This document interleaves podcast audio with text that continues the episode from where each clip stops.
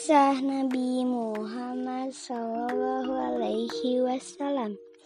Dia lahir di tahun gajah, seorang bayi yang membawa rahmah. Muhammad pribadi terpuji, kesabaran dan keberaniannya pun teruji. Wahyu pertama diterima setelah merenung di Gua Hiro tugas dakwah dimulai tanpa pernah lelah dan lalai. Allah memerintahkan ber, berhi, berhijrah dari Mekah ke Madinah. Perjuangannya tiada tara. Akhirnya Islam tegak dan jaya. Nabi Muhammad menjadi anak yatim sejak masih dalam kandungan ibunya. Kemudian dia di, kemudian dirawat dan dilindungi oleh paman dan kakeknya.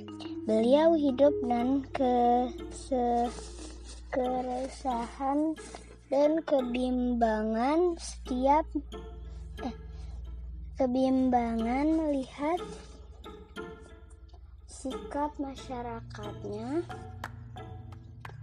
Lalu Allah memberinya petunjuk dan mengangkatnya sebagai nabi dan rasul sekaligus penutup bagi para rasul. Beliau hidup miskin karena ayah ayahnya tidak meninggalkan warisan untuknya kecuali beberapa ekor kambing dan benda lain yang tidak begitu berharga. Ketika Nabi Muhammad berumur 35 tahun, ia bergabung dengan kaum Quraisy dalam perbaikan Ka'bah. Ia pula yang memberi keputusan di antara mereka tentang peletakan Hajar Aswad di tempatnya. Saat itu ia sangat masyur di antara kaumnya dengan sifat-sifat yang terpuji kaumnya sangat mencintainya hingga akhirnya ia memperoleh gelar Al-Amin yang berarti orang yang dapat dipercaya. Diceritakan pula bahwa Nabi Muhammad percaya sepenuhnya dengan keesaan Tuhan. Ia hidup dengan cara yang amat sangat sederhana dan membenci sifat-sifat angkuh dan sombong. Ia menyayangi orang miskin, para janda dan anak-anak yatim serta berbagi penderitaan dengan berusaha menolong mereka. Ia juga menghindari semua kejahatan yang biasa di kalangan bangsa Arab pada masa itu seperti berjudi, minum minuman keras, berkelakuan kasar dan lain-lain sehingga ia dikenal dengan sebutan asidik yang artinya adalah yang benar. Nabi Muhammad dilahirkan di tengah-tengah masyarakat terbelakang yang senang dengan kekerasan dan pertempuran.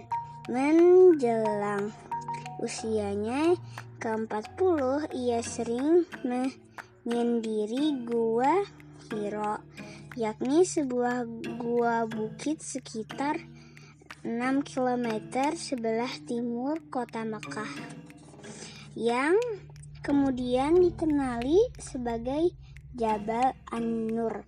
Ia biasa berlari hari berhari-hari bertakah bertafakur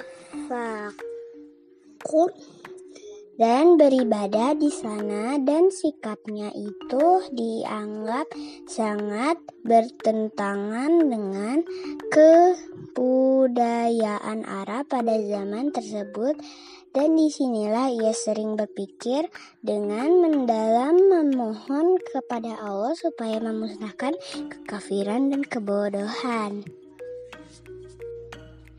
Pada suatu malam sekitar tanggal 17 Ramadan, ketika Nabi Muhammad sedang bertafakkur tafakur gua malaikat Jibril mendatanginya. Jibril membangkitnya dan menyampaikan wahyu Allah di telinganya. Ia diminta oleh malaikat untuk membaca. Ia menjawab, "Saya tidak bisa membaca." Jibril mengulangi tiga kali minta agar Nabi Muhammad Nabi Muhammad membaca tetapi jawabannya tetap sama. Akhirnya Jibril berkata, Bacalah dengan menyebut nama Tuhanmu yang menciptakan para Bacalah dengan nama Tuhanmu yang maha pemurah yang mengajar manusia dengan perantaraan menulis membaca. Dia mengajarkan kepada manusia apa yang tidak diketahuinya. Quran surat Al-Alaq surat ke-96 ayat 1 sampai 5. Ini merupakan wahyu pertama yang diterima oleh Nabi Muhammad SAW ketika itu ia berusia 6 tahun, 6 bulan, 8 hari menurut perhitungan perhitungan tahun Komariah penanggalan berdasarkan bulan atau 39 tahun 3 bulan 8 hari. Menurut perhitungan tahun Syamsiah pemenang penanggalan berdasarkan rasa penanggalan berdasarkan matahari setelah pe, pe, Pengalaman luar biasa di Gua Hiro tersebut dengan rasa ketakutan dan cemas Nabi Muhammad pulang ke rumah dan berseru pada Khadijah untuk menyelimutinya karena ia merasakan suhu tubuhnya panas dan dingin secara bergantian. Setelah itu, hal itu lewat ia menceritakan pengalamannya kepada sang istri. Untuk lebih menyenangkan hati suaminya, Khadijah mengajak Nabi mendatangi saudara sepupunya yaitu Warakah bin Naufal yang banyak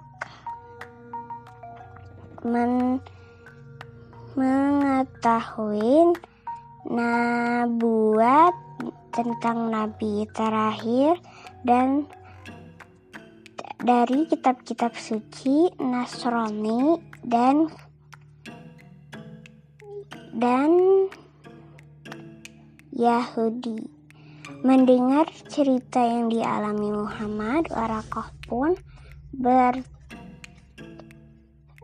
berta, berkata bahwa ia telah dipilih oleh Tuhan menjadi seorang nabi. Kemudian Warako menyebutkan bahwa An-Namus Al-Akbar, malaikat Jibril, telah datang kepadanya. Kaumnya akan mengatakan bahwa ia seorang penipu. Mereka akan memusuhi dan melawannya. Wahyu diturunkan kepadanya secara berangsur-angsur dalam jangka waktu 23 tahun.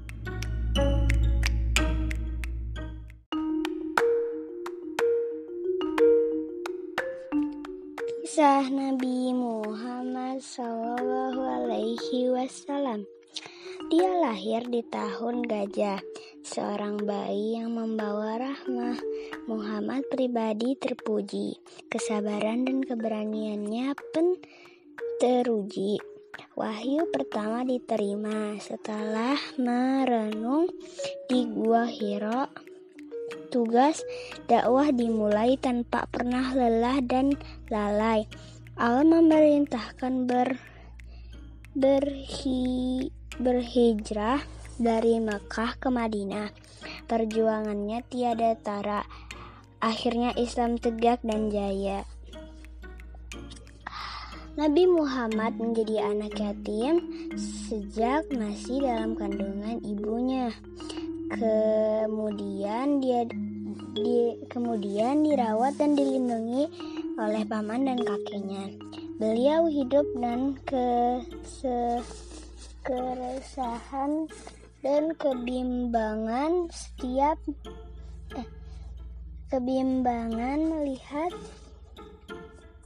sikap masyarakatnya. Lalu Allah memberinya petunjuk dan mengangkatnya sebagai nabi dan rasul sekaligus penutup bagi para rasul.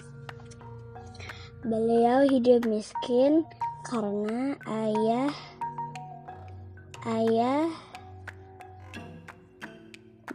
tidak meninggalkan warisan untuknya kecuali beberapa ekor kambing dan benda lain yang tidak begitu berharga.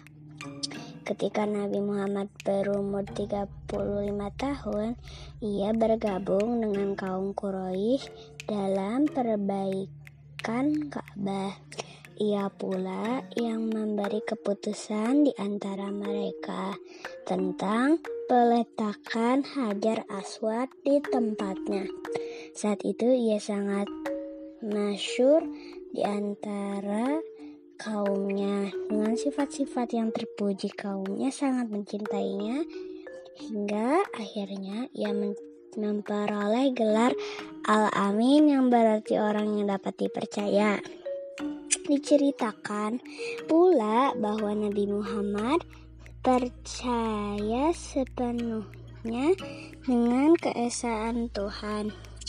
Ia hidup dengan cara yang amat sangat sederhana dan membenci sifat-sifat angkuh dan sombong. Ia menyayangi orang miskin, para janda dan anak-anak yatim serta berbagi penderitaan dengan berusaha menolong mereka.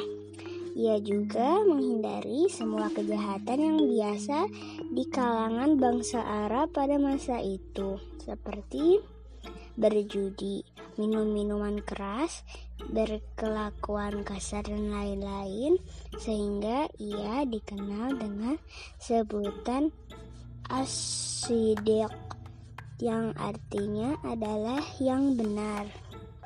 Nabi Muhammad dilahirkan di tengah-tengah masyarakat terbelakang yang senang dengan kekerasan dan pertempuran menjelang usianya ke-40 ia sering menyendiri gua Hiro, yakni sebuah gua bukit sekitar 6 km sebelah timur kota Mekah yang kemudian dikenali sebagai Jabal An-Nur. Ia biasa berlari hari berhari-hari bertakah bertafakur dan beribadah di sana dan sikapnya itu dianggap sangat bertentangan dengan kebudayaan Arab pada zaman tersebut dan di sinilah ia sering berpikir dengan mendalam memohon kepada Allah supaya memusnahkan kekafiran dan kebodohan. Pada suatu malam sekitar tanggal 17 Ramadan, ketika Nabi Muhammad sedang bertafakur Gua Hiro, malaikat Jibril mendatanginya. Jibril membangkitnya dan menyampaikan wahyu Allah di telinganya. Ia diminta oleh malaikat untuk membaca. Ia menjawab, saya tidak bisa membaca. Jibril mengulangi tiga kali minta agar Nabi Muhammad Nabi Muhammad membaca tetapi jawabannya tetap sama. Akhirnya Jibril berkata, Bacalah dengan menyebut nama Tuhanmu yang menciptakan para Bacalah dengan nama Tuhanmu yang maha pemurah yang mengajar manusia dengan perantaraan menulis membaca. Dia mengajarkan kepada manusia apa yang tidak diketahuinya. Quran Surat Al-Alaq Surat ke-96 ayat 1 sampai 5. Ini merupakan wahyu pertama yang diterima oleh Nabi Muhammad SAW ketika itu ia berusia enam tahun, enam bulan, delapan hari. Menurut perhitungan perhitungan tahun Komariah penanggalan berdasarkan bulan atau 39 tahun 3 bulan 8 hari. Menurut perhitungan tahun Syamsiah pemenang penanggalan berdasarkan rasa penanggalan berdasarkan matahari. Setelah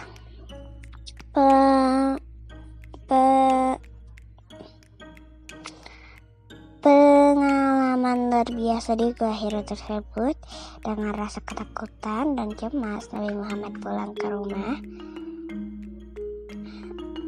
dan berseru pada Khadijah untuk menyelimutinya karena ia merasakan suhu tubuhnya panas dan dingin secara bergantian. Setelah itu, hal itu lewat ia menceritakan pengalamannya kepada sang istri. Untuk lebih menyenangkan hati suaminya, Khadijah mengajak Nabi mendatangi saudara sepupunya yaitu Warakah bin Naufal yang banyak men mengetahui nabuat tentang nabi terakhir dan dari kitab-kitab suci Nasrani dan dan Yahudi. Mendengar cerita yang dialami Muhammad, Warakah pun ber, berta, berkata bahwa ia telah dipilih oleh Tuhan menjadi seorang nabi. Kemudian Warakah menyebutkan bahwa An-Namus Al-Akbar, malaikat Jibril, telah datang kepadanya. Kaumnya akan mengatakan bahwa ia seorang penipu. Mereka akan memusuhi dan melawannya. Wahyu diturunkan kepadanya secara berangsur-angsur dalam jangka waktu 23 tahun.